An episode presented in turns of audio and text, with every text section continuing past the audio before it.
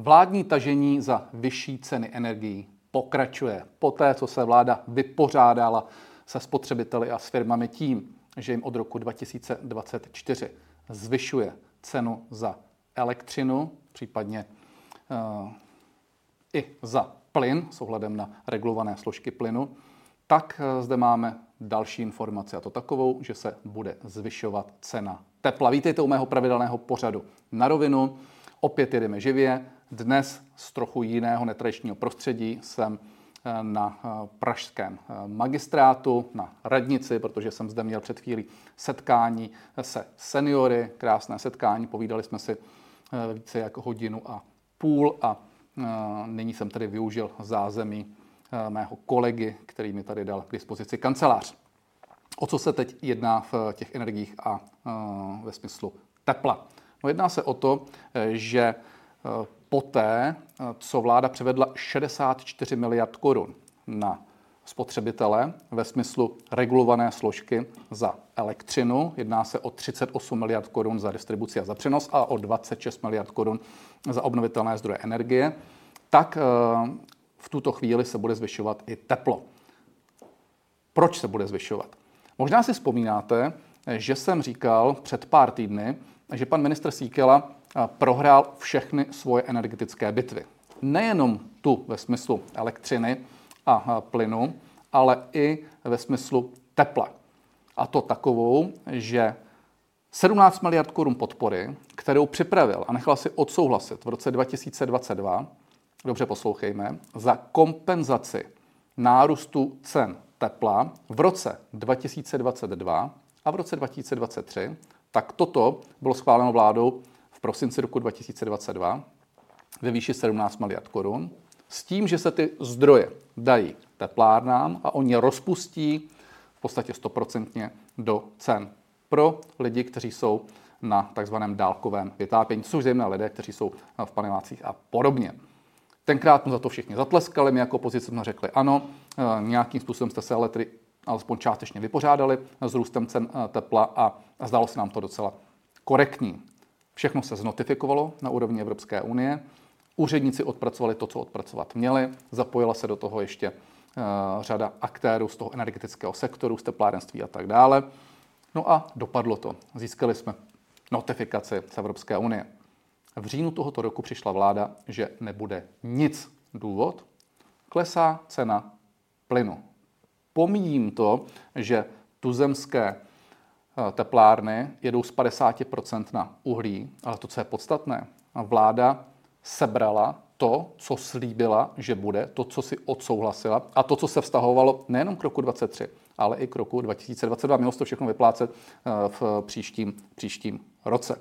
Takže eh, ostuda v Bruselu, kde se to po dobu téměř jednoho roku vyřizovalo, zcela šokovaní úředníci, kteří to z mého pohledu profesionálně připravili, ať jsem objektivní, překvapený byl i pan ministr Síkela, který měl zájem, aby se tato podpora slíbená, odsouhlasená, vypsaná, podpora, kterou počítali teplárny, ty to museli celé dopočítat a logicky eh, se to mělo promítnout do nižších cen v příštím období, které by právě vykompenzovalo eh, ty extrémně vysoké ceny v roce 2022 a 2023.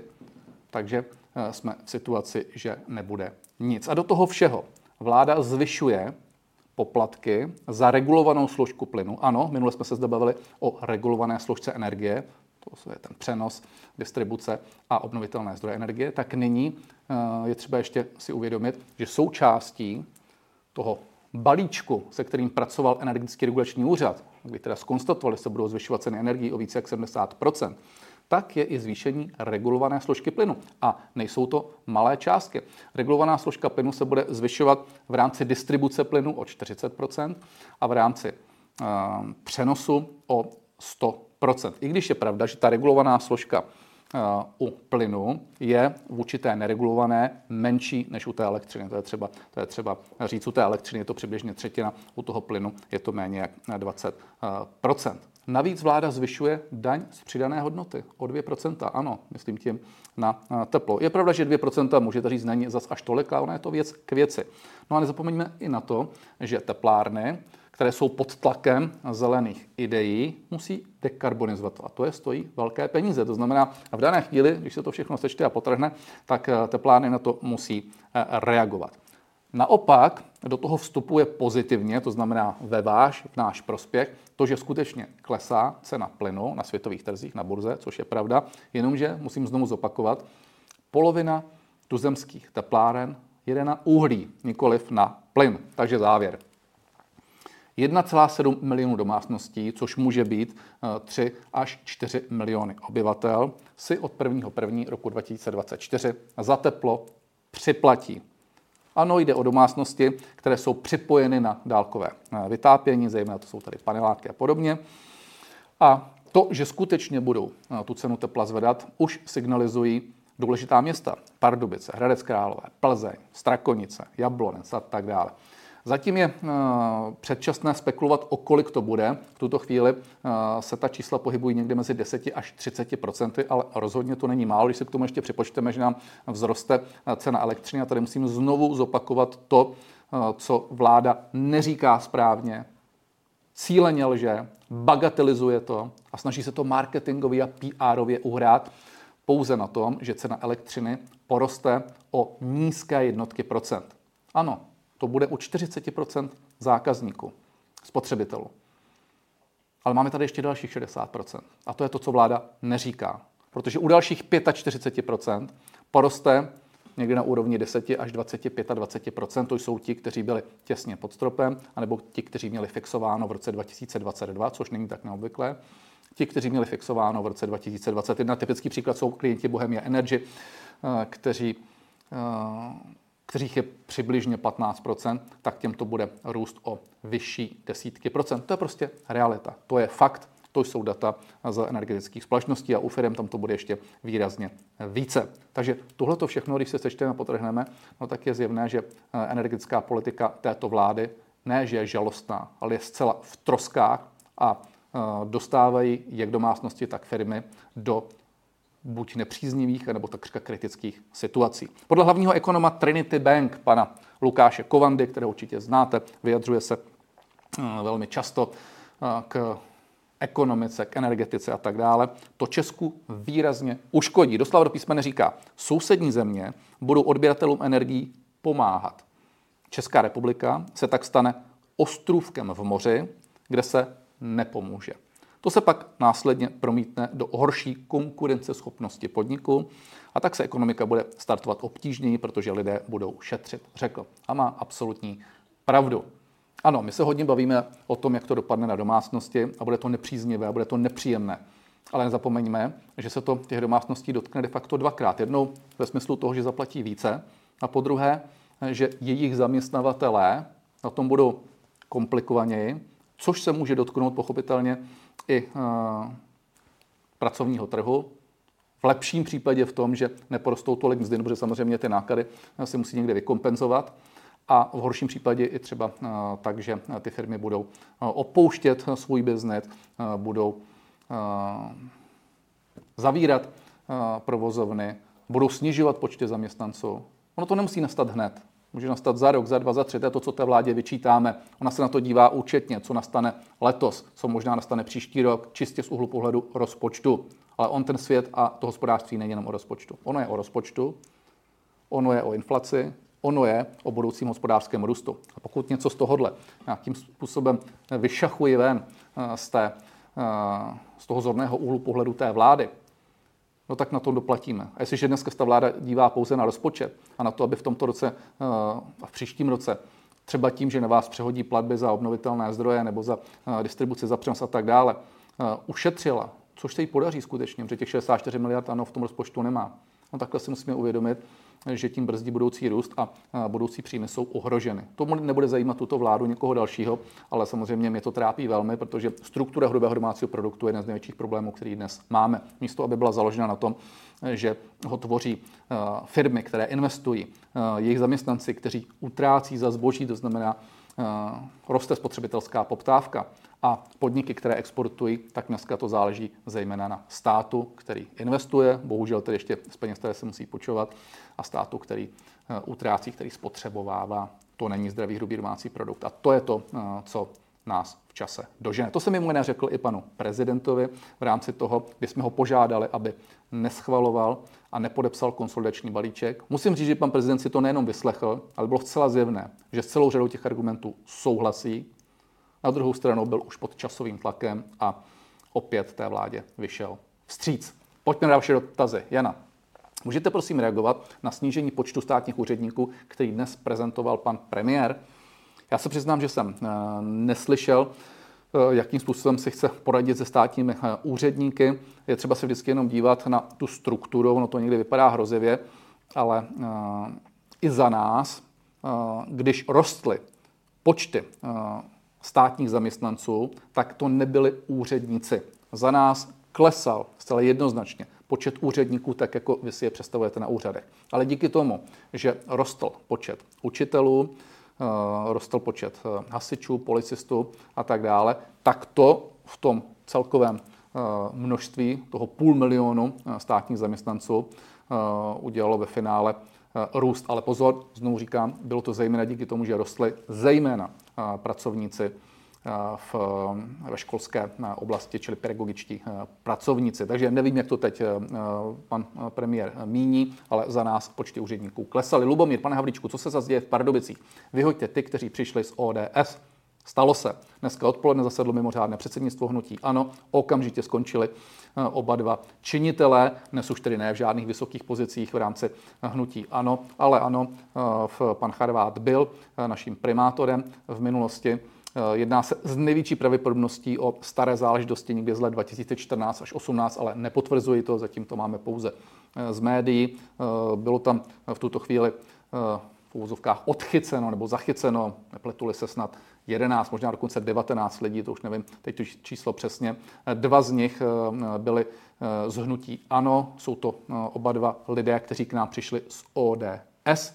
A ano, měli jsme být důslednější v prověřování, co je věc jiná, je ta, že toto se svým způsobem stát může. Otázkou je, jak na to vždycky reagují ty strany nebo ta hnutí. My jsme reagovali okamžitě. Včera jsme to zjistili, dneska mimořádné předsednictvo, během odpoledne oba dva nekompromisně skončili. Navíc tam uděláme audit, navíc tam bude mimořádný sněm a tak dále, čili teď už to pojede poměrně rychle. Milan, zdravím pane Havlíčku, co si myslíte o tom, že se konečně začne stávkovat, půjdou už fialovci od válu? Stávka by měla být v pondělí, ano, je to i po naší dohodě s odboráři, protože tou hybnou silou v rámci odboru byly odbory Kovo, se kterými jsme tu situaci s předstihem projednávali. Vyjádřili jsme souhlas s touto akcí, podpořili jsme v tom, udělali jsme na to i tiskovou konferenci. Poté se odbory Kovo dohodli s vedením hlavních odborů ČMKOS, Českomoravská konference odborových svazů. A je dobře, že se k tomu připojili další a další eh, odboráři. Pokud vím, tak se k tomu připojili eh, i zaměstnavatele v určité množství, to samozřejmě teď neumím komentovat, kolik nakonec firm se k tomu eh, připojí, ale je to jasný zvednutý prst, my to podporujeme. A je dobře, že odbory a zaměstnavatele začínají, alespoň v této oblasti, táhnout za jeden pro vás, protože samozřejmě to mimo jiné zvyšování cen energií, se dotkne jak zaměstnavatelů, tak zaměstnanců. A zase bych se vracel k tomu, jakým způsobem. Jestliže ti zaměstnavatelé dneska budou méně konkurenceschopní a někteří dokonce nekonkurenceschopní. Já jsem byl tento týden v Liberty. 550 milionů korun navíc je bude stát jenom to, že na ně stát převádí platby za obnovitelné zdroje. Co se týká třineckých železáren, více jak 600 milionů korun. Jenom tyhle ty dvě společnosti. Jenom podotýkám, že Liberty zaměstnává eh, necelých 6 tisíc eh, zaměstnanců a Třinec podobné, podobné množství. To znamená, v, je zcela zjevné, že to může ohrozit v určitých regionech i trh práce. Minimálně v tom, že se to dotkne jejich mest, v horším případě se to může dotknout i jejich pracovních, pracovních míst. Takže je dobře, že na to už firmy reagují a musím říct, že jsem v tom průmyslu stále. To není snad, nechci říct den, to bych přeháněl, ale co týden navštívím dvě, tři průmyslové firmy, tento týden už mám za sebou asi čtyři. Ehm, snažím se jednat se živnostníky, s většími firmami, s menšími firmami a je to opravdu už časovaná bomba. Těm firmám dochází trpělivost. Tak, Milan, zdravím pana Hlíčku, co si myslíte, a pardon, to jsem teď četl, tenhle ten dotaz, Lubomír. Říkejte v každé televizi, že chcete získat 40% psychologické hranice. Zdravím Zavířova, potkali jsme se tam. Tak.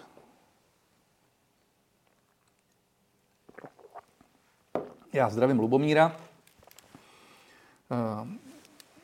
Jsem rád, že jsme se viděli v Havířově. Bylo skvělé setkání s tamními Eh, byli jsme tam na dvou místech, jednou ze seniory, po druhé eh, s obyvateli, eh, kdo přišel, bylo nabito v obou případech, skvělí lidé, výborná diskuze, byli jsme tam se stínovou vládou, je to přibližně, přibližně měsíc. A co se týká té 40% hranice, no samozřejmě, že bychom chtěli. A my na druhou stranu míříme tímto směrem, ale jsme dostatečně pokorní nechceme být prostě nabubřelí, eh, nechceme dnes eh, jak se, ukazovat ve světle toho, že jsme eh, definitivní vítězi, že míříme třeba přes 100 mandátů. Ano, může to být náš sen. Děláme úplně vše proto, aby jsme zvyšovali náš v úzovkách podíl mezi voliči, to znamená, aby jsme nabídli další další procenta, ale na druhou stranu chceme být eh, dostatečně pokorní eh, vůči eh, našemu okolí a popravdě řečeno chceme i naše aktéry, čili lidi z ANO, dále mobilizovat k další další aktivitě. A nechceme, aby usli na Vavřínech, nechceme prostě, aby si řekli tak, ono je to skvělé, teď prostě vedeme o, o, o parník. Všichni velmi dobře víme, že pokud chceme uspět, a my chceme uspět tak, že budeme hlavní aktérem v příští vládě. To znamená, že budeme ten, kdo bude udávat parametry sestavování příští vlády.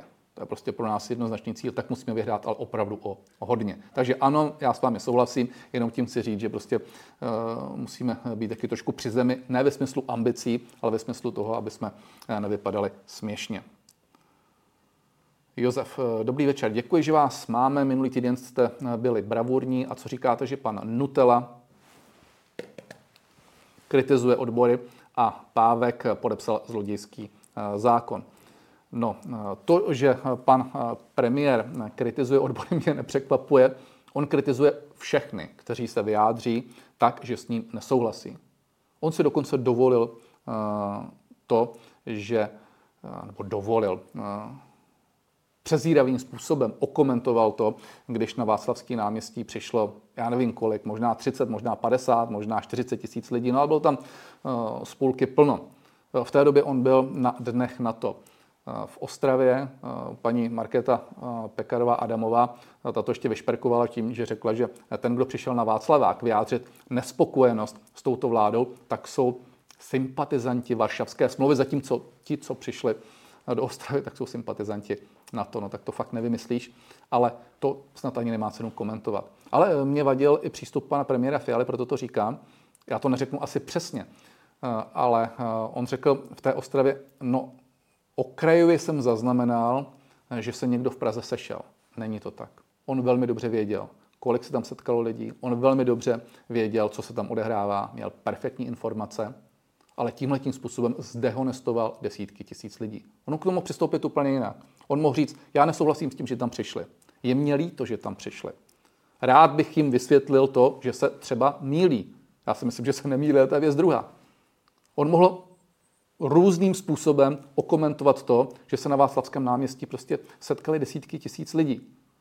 Nehledě na to, kdo to organizoval nebo neorganizoval. Ti lidé kolikrát ani nevěděli, kdo to organizuje. Ale on přezíravým, profesorským, arrogantním způsobem, v podstatě jako nějaký plebs, ten moc nezajímá, že tam přišel okrajově, jsem zaregistroval, že tam někdo přišel. Strašný, strašný, stydím se za to. A že pan prezident podepsal eh, zlodějský zákon, já jsem včera na něm viděl, když jsme se setkali, že z toho opravdu není nadšený. A my, když jsme mu vysázeli všechny ty argumenty, které on musí znát a velmi dobře ví, že se šetří na rozpočtu jenom tím, že se to převádí na vás, že se to převádí na domácnosti, na firmy, že se tím brzdí budoucí rozvoj. A mrzí mě to, že nevyužil té možnosti, aspoň symbolicky, měl říct, a teď vám to fakt nepodepíšu. A znovu, a pojďte jednat. A znova jsme si měli sednout za jeden stůl. Já jsem mu to jasně říkal, kdyby ta diskuze byla dřív, tak jsme nemuseli dneska být v té situaci. Jsem říkal, proč pro boha se díváte na to, že uh, si z nás i z něho dělají srandu. Oni říkají, my ušetříme ročně 90 až 140 miliard korun, ale první rozpočet, který udělali, tak šetří víte kolik? 50 miliard korun, 290 a 250. A to pomíním ty švindly eh, s tím, že si půjčují peníze na státní fond dopravní infrastruktury. To už to už ani nekomentuji. Ale nakonec jsou na těch našich číslech snižování toho strukturálního schodku, akorát, že my bychom to řešili jinou strukturou toho snižování. To znamená uh, daleko lépe bychom vybírali daně. Ano, zavedli bychom zpátky elektronickou evidenci tržeb, ale na 50 miliardách ročně, které chceme ušetřit, tak bychom to zopakovali 4x, 5x za sebou tak bychom jenom na tom EET získali 10 až 20 miliard. My tvrdíme 13, 14, možná s dalšíma vlnama by to bylo 20 miliard, někdo říká dokonce 30, ať jsem při zemi. Pak bychom zvýšili daně z neřesti a tak dále, tam bychom se asi dokázali s tou vládou shodnout. A, a, a samozřejmě bychom šetřili na těch úřadech. To znamená, a, toto číslo bychom byli schopni vyskládat, ale bylo by to tak, že tím nezabijíme budoucnost, investice a výzkum, což tahle ta vláda dělá. A to nás doběhne. Dobrý den, pane Karle. Prezident Zeman v duelu s panem Klausem říkal, že kdo nemá odvahu založit hnutí a ne stranu, jaký je rozdíl mezi hnutím a stranou? Děkuji, Jarda. Já myslím, že se to hodně už mm, v, překrývá v té poslední době. Pokud eh, jako bych se měl dívat čistě do eh, toho poslání hnutí a strany, tak to hnutí obvykle vzniká jakožto konečně ano, také vzniklo jako skutečně hnutí nespokojených, občanů. Eh, něco se nelíbí a chceme to změnit. Chceme eh, zmobilizovat veřejnost. Chceme ukázat na to, co se dělá špatně a v nějaké fázi to eh, se překlopí do nějaké strany. Tak my si říkáme hnutí, ale všichni víme, že v zásadě fungujeme jako strana, ale nikoliv jako běžná strana, protože jsme stále a byli jsme a budeme proti korupčním hnutím. Všechny klientelistické kliky, které vždycky na nás útočily v rámci vlády, jsme odsekali. A ano, to, že se nám stane nějaký uh, nepříjemný uh, v, nějaká nepříjemná situace někde v Pardubicích či, či v Brně a tak dále, okamžitě do toho řízneme, okamžitě se těch lidí zbavíme. To je to, čím se odlišujeme od těch ostatních. Nikoho nekrejeme. No a uh, podstatě řekl bych, že v určité fázi se potom ten rozdíl mezi tou stranou a hnutím úplně smívá. Aby řekl, že to je spíš slovíčkaření. Podstatné je to, že eh, dneska hnutí ano je eh, zcela dominantní v rámci České republiky. Míříme eh, k tomu, abychom zvítězili ve volbách a chceme sestavovat vládu. A máme tu ambici mít klíčové členy vlády, máme tu ambici měnit to, co tahle ta vláda zničila. No a pochopitelně chceme aby opětovně Česká republika byla respektovanou zemí. A to jak v té oblasti hospodářské, tak v té oblasti mezinárodní uh, situace a tak dále. Uh, dlouho tahle ta vláda tvrdila, uh, že ta mezinárodní politika, zahraniční politika, že je vlastně její, její výkladní skříní. Protože samozřejmě to hospodářství se nedá okecat. Tam prostě všichni vidí, že jsme dneska na chvostě. Tam už to horší snad být nemůže. Stejně tak se nedá příliš dlouho okecávat to, že máme jedny z nejhorších cen energií. Neříkám úplně nejhorší, ale jedny z nejhorších podle některých ukazatelů nejhorší. Ale to všichni vidí, každý si to dokáže eh, přes vyhledávače zjistit. To není fakt nic složitého. Ale ta eh, zahraniční politika eh, byla stále jako se výkladní skříní té vlády, no ale podívejme se, kam jsme se dostali. Nás neberou vážně už ani v Africe. Nigerie nás nepřijme a to tak, že prezident už je takřka v letadle. To není běžné eh, v diplomatických stazích. V Ghaně náš tamní premiér a prezident nepřijme a místo toho eh, přijme eh, premiéra ze zemí nebo ostrovů, které mají počet obyvatel, tak někde na úrovni Liberce. Na Blízkém východě nám zruší zahraniční návštěvu člena vlády, ministra průmyslu s podnikatelskou delegací pár desítek hodin předtím, než tam odletí, přičemž se tam měli domlouvat významné obchodní, obchodní eh, kontrakty. S Čínou se musí už v tuto chvíli na úrovni premiéra hasit požár, protože jsme v situaci, eh, kdy eh, v podstatě nemáme šanci tam uzavřít nějaký kloudný obchodní nebo ekonomický kontrakt. To prostě bychom z extrému do extrému. Ano, my jsme za chvíli v situaci takové, kdy, a to bych se ještě mohl bavit o eh, Vyšegrádské čtyřce. Maďarsko nás nebere vážně, Slovensko nás dneska nebere vážně, žádné idylické vztahy nejsou ani s Polskem. Ano, Takže dneska můžeme, že máme dobré vztahy s Ukrajinou, s Tajvanem, to je fajn, je to dobře, podporujeme Ukrajinu, ale uh, současně si uvědomíme, že uh, třeba v té politice vůči Tajvanu je to uh, o nějakém vyjádření názoru a poté taky o tom, co očekáváme od cest našich ústavních činitelů.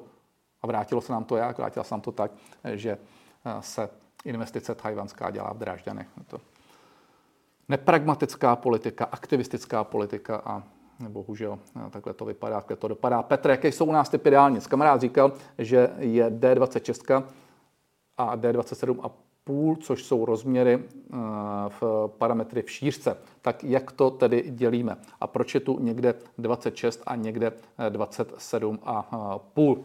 Tohle to já vám zjistím eh, přesněji. Napište mi to na můj mail a já vám to přesně, přesně rozliším. Nemám to v hlavě. Dobrý večer, pane Havlíčku. Policie proti organizovanému zločinu vyšetřovala politiky z ODS, STAN a tak je teď řada na ANO a SPD takhle bych to neformuloval, prostě stát se může to, že skutečně někdo selže. Tomu asi nezabráníte nikdy stoprocentně. Podstatné je to, jak se k tomu postaví vždycky daná strana. My jsme se k tomu postavili jasně. V minulosti v Brně zrušili jsme tamní buňku, co se týká zde. Předevčírem, pardon, včera, včera jsme se to dozvěděli, dneska Šmitec, oba dva skončili. Nehledě na to, kdo měl jakou funkci či neměl. Johnny, je více exekutivec, Petr Nečas či Petr Fiala? Podle mne Nečas píše Johnny a Johnny. Hmm skoro bych řekl taky asi, že pan, pan Nečas, ale z mého pohledu eh, se eh, na pozici premiéra nehodil ani jeden. Pan Nečas se více hodil na eh, pozici, na pozici ministra, třeba ministra práce sociálních věcí. Pan dnešní premiér Fiala byl na pozici, na pozici ministra, ministra školství ale zrovna to bylo ve vládě, která nebyla teda příliš, příliš úspěšná. Navíc v té době paradoxně za jeho působení na ministerstvu školství nastala doba temna pro Akademii věd a pro českou, českou vědu. Takže já se vždycky dívám na ty výsledky. Ono jedna věc je, kdo má k čemu, jaké předpoklady kolikrát si říkáte, tenhle člověk nevím, jestli by to zvládnul nebo ne. Ale jenom tam přijde, docela dobře to řídí, vykolíkuje si správně hřiště, nenechá si do toho kecat od všech možných lobbystů a nenechá se ovlivňovat klientelistickými klikami, neposází tam nebo nenasází tam svý kamarády a různý politruky a politický, politický náměstky a, a funguje to a člověk by třeba kolikrát řekl, že k tomu úplně největší předpoklad uh, nemá. A pak máte někoho, kdo uh, je vyprofilovaný do pozice ideálního uh, politického manažera, dopadne to, dopadne to průšvihem. Takže uh, vždycky je to podle výsledku a bohužel tady pan premiér je neměl ani jako minister školství a už vůbec ne jako, jako pan premiér. Když řídím auto, potřebuji řidičský průkaz. Když mám střelnou zbraň, potřebuji zbrojní průkaz. Proč se neuvažuje o nějakém osvědčení pro používání pokročilé AI, čili umělé hm, inteligence? To je na dlouhou diskuzi. Možná sledujete můj pořad pravidelně, nevím, jestli pan Aleš se dívá, a já v neděli, kdy odlehčeně dávám také novinky z oblasti umělé inteligence, to věc, která mě zajímá. No, vždycky jsem umělou inteligencí eh, hodně žil, eh, dokonce jsem byl strůjcem strategie umělé inteligence eh, v rámci České republiky. Začlenili jsme ji do naší vize Česká republika země pro budoucnost a sleduji to z úhlu pohledu dopravního, z úhlu pohledu bezpečnostního, z úhlu pohledu zdravotního, z úhlu pohledu v zemědělství, využití umělé inteligence, samozřejmě v obchodě, v průmyslu a tak dále. A zajímá mě to v poslední době i v oblasti showbiznesu, sleduju různé hvězdy rokového, rokového nebe, jak k tomu přistupují. Třeba Peter Gabriel mě hrozně zajímá, jakým způsobem využívá umělou inteligenci, dělá to skvěle. Je to dnes otázka nejenom technologií, ale možná i to, na co narážíte, je to otázka i etiky, je to otázka hodně legislativy a tak dále. No v každém případě to jsou obrovské výzvy, současně velké hrozby a e, je to na delší dobu. Asi prostě teď bych nebyl schopen e, říct všechno to, co chci, ale osvědčení pro používání pokročilé AI, hm, já bych řekl, že to spíš o tom, e, že si musíme na to napasovat legislativu, ale pozor, nepřeceňujme zákony v tom, že všechno, všechno vyřeší. Myslím si, že někdy je také přesvědčení toho, že geniální zákon nám udělá geniální prostředí. Není to tak. Jiřinka, Jiřina, pardon. Krásný večer. Tak nám prezident podepsal daňový balíček. A tak to bude celý jeho mandát. Vládě je kruce, vše jim schválí, jen okecá, proč to dělá. Ano, pro mě je to zklamání, ale není to překvapení. Myslel jsem si, že by, nebo myslím si, že by měl někdy pan prezident skutečně ukázat větší odvahu a jasně té vládě říct, že prostě tady už ne. Nemá k tomu tu odvahu. To, co předváděl ve sněmovně, ten holubý hrudník Síkela, to bylo na pár pořádných facek. Tak pan ministr Síkela je egomaniak a podle toho on jedná. On tam není proto, aby sloužil, aby sloužil tomu prostředí, které on hájí a zastupuje. On je tam jakožto korporátní manažer, který si tam přišel udělat eh, zářez do pažby, takže on byl ředitelem banky, pak byl, nebo bude, nebo je eh, ministrem a poté bude nějakým poradcem nebo opět nějakým bankéřem nějaké mezinárodní korporace a tak dále. On tam je proto, aby eh, v vylepšil vizitku sám sobě. A mně se ten přístup nelíbí. Já mám rád srdcaře, já jsem šel do, do vlády nikoliv protože jsem musel, ale protože jsem chtěl a proto uh, jsem taky prodal uh, veškerý svůj biznis a dařilo se nám dobře, měli jsme úspěšné firmy a uh, nemusel jsem to dělat, ale zabezpečil jsem celou svoji rodinu a šel jsem sloužit a šel jsem něco měnit. A opravdu jsem nikdy nepřemýšlel, co budu dělat, až tam nebudu. Dokonce jsem si téměř jistý, že se nemůžu vrátit už do klasického podnikatelského světa. To je nereálné. A pokud bych takhle měl uvažovat, no tak samozřejmě budu dělat tu práci na půl a stále budu více myslet sám na sebe a budu stále myslet na to, abych se nepoškodil svoji, eh, svoji, svoji vizitku, aby jsem si napsal krásné vysvědčení, které někdo někdy třeba v nějaké nadnárodní korporaci zase ocení. Tohle to já nechci a eh, v zásadě pro mě je to eh, vyloučené. Já chci dosloužit, jestli to bude 5 let, 10 let, 15 let, prostě Bůh suď uvidíme, ale výhoda pro mě je ta, že to ekonomicky nepotřebuju tenhle ten svůj job, který mám a dokonce ani žádný další už. Tak, eh, Dobrý, jak to vypadá s reparací za výbuch muničního skladu ve Vrběticích? Nemám aktuální informace, ale rád zjistím. Eh, co se vám vybaví, když se řekne Petr Nečas? Eh, tady Johnny John je stále skloně Petra Nečase. Mě třeba dalajlámismus, čili že pragmatická zahraniční politika, solární tunel, lobismus, utahování opasku a tak dále. Vy jste popsal eh, celou řadu věcí, ale ještě eh, pokus o důchodovou reformu a nevyšla jim. A víte, proč jim nevyšla? Nevyšla jim proto, eh, protože se nedomluvili s tehdejší opozicí a ta opozice to zbouchla. A to je to, před čím varujeme tuto vládu. To, že si maluje dneska to, čemu říká důchodová reforma, a není to důchodová reforma. A já si jim nesmím, že to není důchodová reforma. Já vím, jak je to náročné. Já jenom tvrdím, že nemůže tvrdit, že to je reforma, když to není. Reforma je pilíř 1, pilíř 2, pilíř 3. A bavme se o tom, jaké parametry ty pilíře mají mít. S něčím můžeme souhlasit, s něčím ne.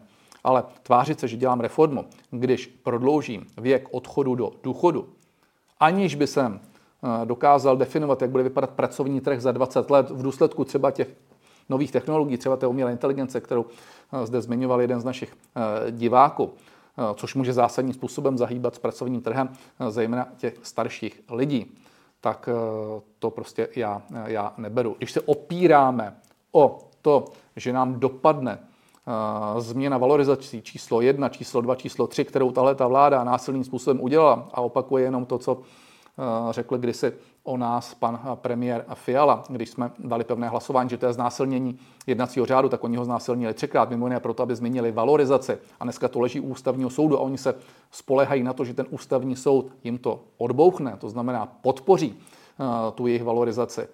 A co když ne? Tak jim to všechno hroutí a můžou se začít znova. Takže uh, jenom dávám do kontextu to, co jste říkala s panem Nečasem. To byla jeho velká chyba, že tenkrát si nezajistil podporu opozice.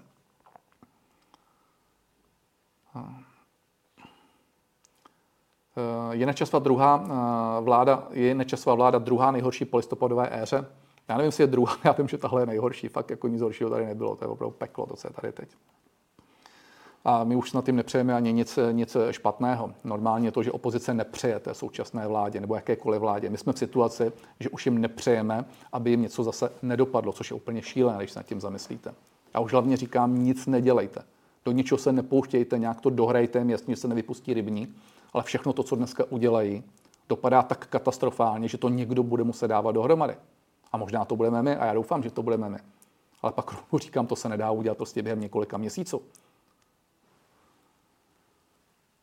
Víte něco k pandemické smlouvě VHO a dalších států? Někteří to prezentují jako konec světa. Já se přiznám, že na tyhle ty apokalyptické scénáře a konspirační teorie moc nedám. Eh, jinak Fialovou vládu už asi nikdo v amatérismu netrumfne. To už se nedá. To máte pravdu. Helenka nám přeje dobrý večer. Pavel, dobrý den. Proč se řeší cena za distribuci k celkové ceně? Distribuce se zdrží 80%. Tečka. Píše Pavel stále. Vývoj cen elektřiny na burze vláda neovlivňuje. Bavíme se o rozhodnutí vlády dle odhadu na burze. Vy jste to řekl úplně přesně. K tomu není co dodat. Vláda zvyšuje 80 eh, regulovanou složku, která činí přibližně třetinu nebo 30 eh, uplynou něco méně eh, z ceny elektřiny a spolehá na to, že ta silová, čili ta na té burze, jak správně píšete, bude klesat. A co když nebude klesat? Ano, vláda zvyšuje 80% cenu regulované složky. Tečka. A teď se můžeme modlit, aby se příliš nezvyšovala, anebo aby ten posnižování té ceny neregulované Eh, bylo, eh, bylo takové, jaké se představujeme. A to se taky může otočit z různých důvodů. A pak tady máme průšvih dvojnásobný. On už je tohle to nebude jednoduché, ale hlavně to, že všude ve světě, i za předpokladu toho scénáře, který si tato vláda vysnila, to znamená, že to bude klesat. A já tomu chci snad i věřit a doufám, že bude klesat. No tak si představte, že všude ve světě budou klesat ty ceny energií, zatímco u nás díky zvyšování regulovaných složek porostou. A ta vláda má ještě tu drzost říct, že to bude jenom o jednotky procent. Pomím, že pro někoho to budou o desítky procent, ale to, co je důležitější, je to, že nám porostou z už takřka takhle nejvyšších cen. Úplně padlí na hlavu. To, to, to se nedá prostě marketingově okecat. A ta vláda to ví. Ta vláda to velmi dobře ví. Už je to jen taková křeč. Fallschirmjäger. Už jste viděl novou plechovku piva s názvem Fialový hnus, kde je vyobrazený Petr Fiala jako kazisvět? Neviděl jsem to. Mirka, Jiřina Kovalová, vděčen vládě za funkci plus, plus lepší čekat na rozkaz, než myslet, radit se s odborníky a jistota neomezené moci. Není co dodat. Fialovo pivo je pecko, nám tady někdo říká, no si budu se někde pořídit.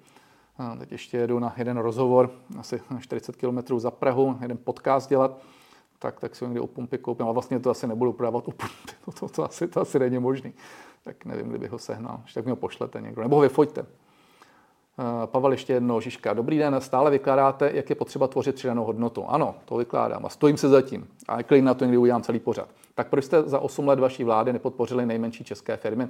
Osobně jsem už třikrát nedostal žádnou podporu na nové pracovní místo. Tak eh, za prvé, eh, dotace a podpora neznamená, že budeme zvedat přidanou hodnotu. Nikdo tady, Pavle, neudělal tolik, kolik jsme udělali my za poslední 3-4 roky pro malé a střední firmy a živnostníky. A mohl bych vám teď tady eh, říkat jednu věc za druhou v rámci takzvaného podnikatelského balíčku. Ťukněte si někdy, Pavle, eh, na vyhledávač a na ministerstvo průmyslu a obchodu. Konkrétní věci od eh, všechny informace na jednom místě přes jednotné v, přes to, že se budou měnit zákony pouze ve dvou dnech v roce přes snížení eh, počtu eh, úkonů vůči statistickému úřadu přes eh, specifickou podporu rodinných firm v rámci specifických záruk. A takhle bych to mohl sázet jednu věc za druhou. Pro ty střední firmy jsme udělali úplně jiný systém odpočtu na inovace. Zlepšili jsme ho, neříkám úplně ať jsem přesnější, tak, aby to pro ně bylo pohodlnější, aby jsme motivovali um, pro výzkum. Připravili jsme spousty programů v rámci Touchru, které právě motivovali um, investovat do uh, výzkumu. To říkám ty střední firmy. Um, změnili jsme odpisovou dobu, to znamená jiný režim pro odpisy a větší motivaci uh, pro investice. A hlavně, Pavle, nezlobte se na mě, ale v době covidové jsme nenechali ty firmy padnout. 700 tisíc podnikatelů jsme podpořili. Natáhnul jsem na to 300 lidí, kteří mi pomáhali z ostatních úřadů, nespali na ministerstvu průmyslu a obchodu, takřka pracovali non-stop a v té kritické době jsme museli odbavit 700 tisíc lidí na MPO a ministerstvu financí samozřejmě tedy, z toho půl milionu živnostníků, zbytek byly Eh, firmy potom střední eh, a případně i firmy eh, větší. Dali jsme do toho 370 miliard korun do podpory za ty dva roky. Díky tomu jsme udrželi hrubý domácí produkt, díky tomu jsme udrželi zaměstnanost, díky tomu jsme udrželi živnostníky při životě. Co udělala tahle ta vláda? Covidovou podporu Kdyby jsme nyní netlačili, tak ani tu už nevyplatila, ačkoliv nás předtím kritizovala, že ta covidová podpora byla malá. Vzpomínáte si na to? Eh, poté nebyla ochotná vyplatit ani tu poslední část a nakonec to nějak ušmudl pan ministr Síkela, něco ještě eh, doplatil, do dneškem říkají podnikatele, že to bylo jinak, než jak jsme napsali, ale to je věc jiná. Co udělala pro vás v rámci energetické krize?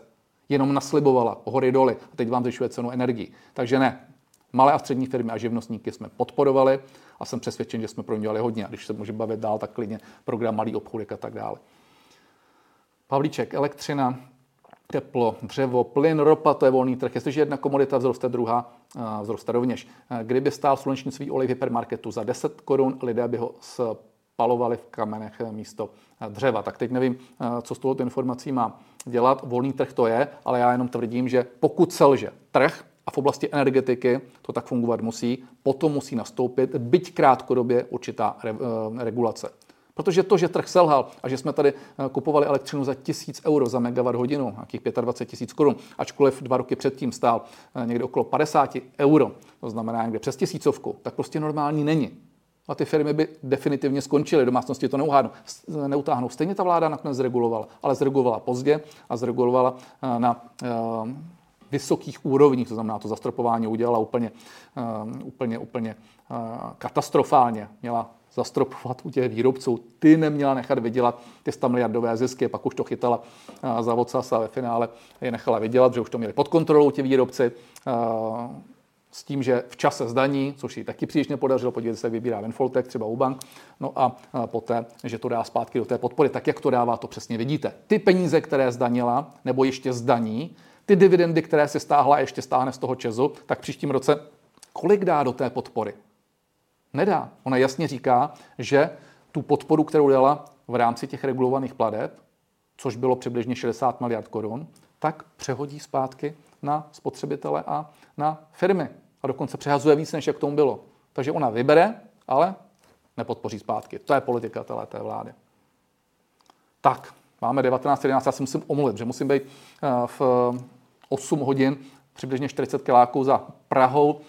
Eh, ve Staré Boleslavi, Brandýse, takže eh, já vám děkuji moc krát, že jste se dívali. Budu se na vás těšit opět v neděli, do té doby se opatrujte na shledanou.